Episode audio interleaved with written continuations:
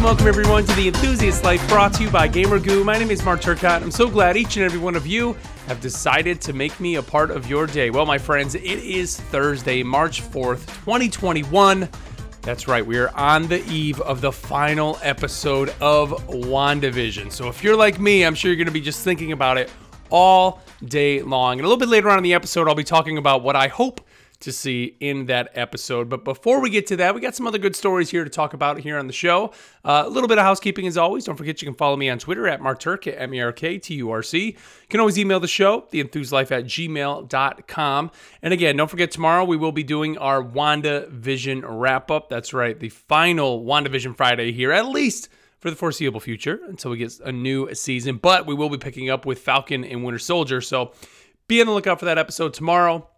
On Saturday, I will have the guest spot for this week uh, with Derek Smith, who is the editor in chief of GameInsider.com, Game Insider Magazine. And on Sunday, we will have the latest patron episode. So keep your ears open for that. Lots of enthusiast life coming up this weekend. Well, let's jump in here to some good stories here. First up, uh, Sony yesterday, kind of out of nowhere, I, I, had no idea this was happening, had a PlayStation VR event uh, about some upcoming games coming here uh, to to the um, to the platform to the PlayStation VR, and uh, we got some interesting ones. First up was Doom Three. Uh, a VR edition. If you've never played Doom 3, it's uh, obviously in the Doom series, has you fighting tons and tons of demons. You know, basically what, what seems to be in the depths of hell, although you're up on a space station, I think, uh, from what I can remember. Um, but it's much more of a horror game uh, than the previous games. I mean, obviously, you think like, well, you're fighting demons in Doom, right? I mean, it's got to be a horror game. Uh, but no, this is much more had that more survival horror style to it. And uh, the only thing I really remember about the game, because I played it on the original Xbox back in the day when it came out, was uh, two things. One, it looked gorgeous at the time. I mean, I'm sure you go back now, especially on the Xbox, and it probably doesn't look as great. Um, but I know on PC, it was kind of like the game that was kind of the benchmark, kind of pushing video cards at the time. Uh, but then also, you could play multiplayer, and one person had no gun and the flashlight, and then you could have the gun. So you kind of had to work together, shining the flashlight around because it was a very dark game. Uh, I remember everything just kind of looking wet and glossy when you were in there. So the way the light shined off everything was just awesome, you know, graphically. Uh, but they're bringing it to VR. Uh, I don't think there's going to be multiplayer for it. I think it's you know obviously just going to be uh, you playing. Uh, but they are putting in 180 quick turn degree quick turn, which is great because a game like like uh, Doom, where you're just fighting countless waves of demons, is going to get a little bit hectic. I think in VR. Uh, but that's pretty cool. it's actually coming out March 29th too, so not too far far along uh, or far away for that one. Uh, let's see, they showed Song in the Smoke. This is a, a uh, new survival game coming from 17 bit, and uh, it's coming later this year. It's going to feature kind of your traditional survival things. You're going to have to be, you know, killing animals to eat food. You actually have to bring the food to your mouth, so it's going to feature your hands in the game using the move controllers, and you have to manually use tools to create tonics and even bring a knife to a piece of wood to carve it. Uh, so they're really kind of getting into um, you know that survival aspect of it. Has more of a uh, kind of early human kind of caveman type look to it. So there's like bows and clubs and uh, campfires and things like that.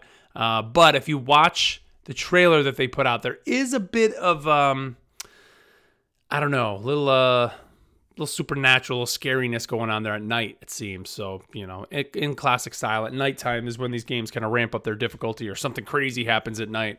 Um, and this game doesn't seem to be any any different than that. Uh, another one they brought out was Fracked. This is a first-person shooter uh, that actually has you in a fracking facility, obviously, hence the name.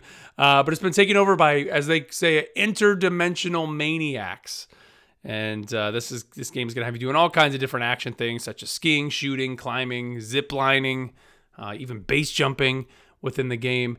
And uh, they describe it as if Paul Verhoeven made a VR game, um, which uh, I don't really, I don't know who Paul Verhoeven is, uh, but uh, it was originally created for the PS4, but it is going to have some PS5 enhancements, I guess. Uh, if you play it on the PS5, it'll have some better frame rate, loading times, and resolution. So that's pretty neat. They're adding that in, and uh, especially they're going to be able to do that with. Um, you know the current hardware, you know, which is kind of interesting. I mean, I didn't think we'd see really increased frame rates or anything until we got um, the new PlayStation VR, PSVR 2, which we still don't have a release date or anything, which they didn't even detail at all within this. These are all games coming to the standard PlayStation VR. Uh, they announced a sequel to I Expect You to Die. Uh, it's called I Expect You to Die 2 The Spy and the Liar. Uh, this is kind of like a, a James Bond style espionage puzzle game and uh, you know using all kinds of gadgets and all that. This next one really has me a bit interested and uh, somewhat. Uh, I'm gonna say excited because this is kind of cool. Uh, it's called Zenith. Uh, this is from the team called Ramen VR, and it's a JRPG and anime influenced MMO built for virtual reality. So the characters and everything within it are very colorful. Um, you know, look kind of rich. Uh, it says players can climb any surface and has a fantasy real time combat with swords, bows, and magic. It's going to have world bosses, public events, and dungeons that'll be available for multiplayer parties and even have a guild system. Uh, it says the game is going to feature traditional classes, um, however, they're not restrictive. So a mage can be a tank, a DPS can heal, meaning you can work together as a team or even go in solo.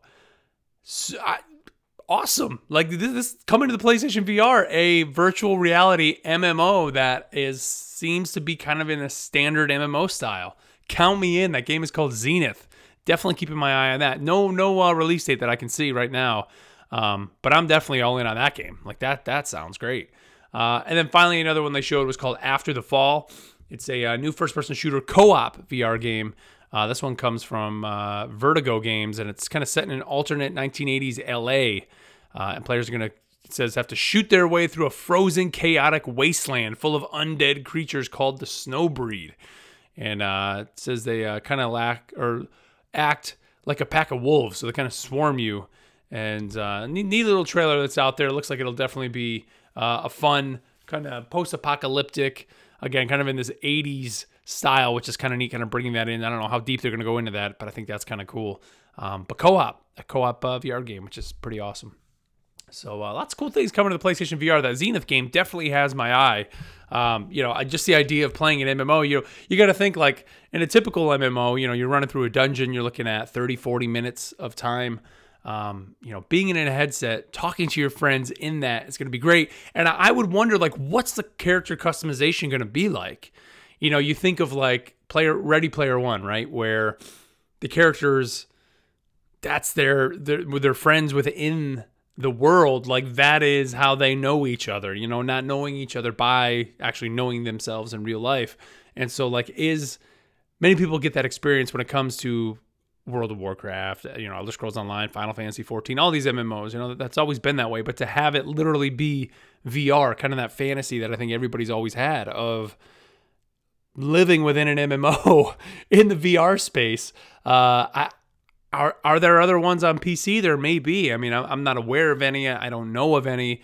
Partly because I don't have a Vive or or a Oculus, so I don't really follow those as much. Um, but uh, Zenith, man, that's got me excited. A uh, VR MMO, pretty cool. Uh, let's see, we got some news. Uh, final video game story here today. Uh, we got some news that a open world third person Dungeons and Dragons game is in development. Uh, the company Hidden Path, I guess, is bringing this. They're, they're dubbing it a AAA third person open world fantasy RPG taking place inside the Dungeons and Dragons franchise.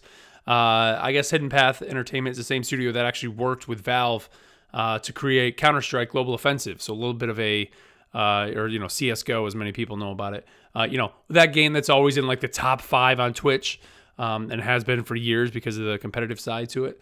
Um, kind of interesting to think that you know they're switching from this competitive shooter, esports shooter, to now an open world third person RPG. But it called me excited, man. Like you know that that's a great uh, world I think to explore. You know the tons of lore out there, so many things to experience there.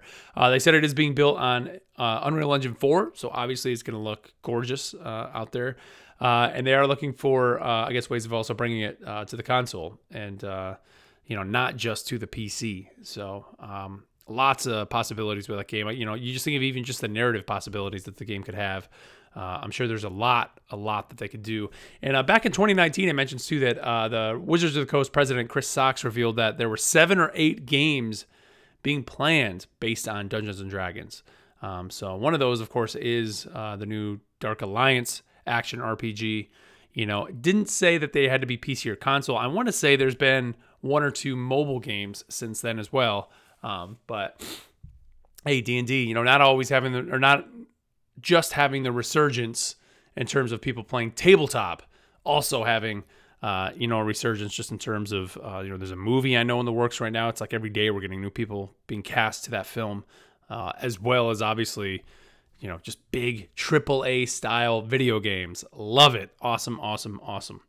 Uh, switching gears now over to television, The Simpsons has now been reviewed or renewed for two more seasons, bringing it to a 33rd and even a 34th season. This means The Simpsons are going to be going all the way until at least 2023. That'll put it at a total of 757 episodes. Now, The Simpsons are set here on March 21st to actually uh, air their 700th episode called Manger Things. So I think just from the title, we can kind of think kind of where they may be going. Well, there's actually two ways they could be going there, but yeah, 700 episodes. But by the end of this new contract, 757 episodes. Uh, Fox Entertainment CEO Charlie Collier said in a press release, he said, it's a sincere ple- pleasure to announce the season 33 and 34 pickups of The Simpsons. We keep hoping that eventually they'll get it right. He said, profound respect for and congratulations to Matt, Jim, Al, and the many other wonderful partners working really hard to really elevate the Tracey Ullman show. As they say, practice makes perfect. So there you go. For those you don't know, of course, Simpsons started on the Tracey Ullman show, an old 80s show back on Fox.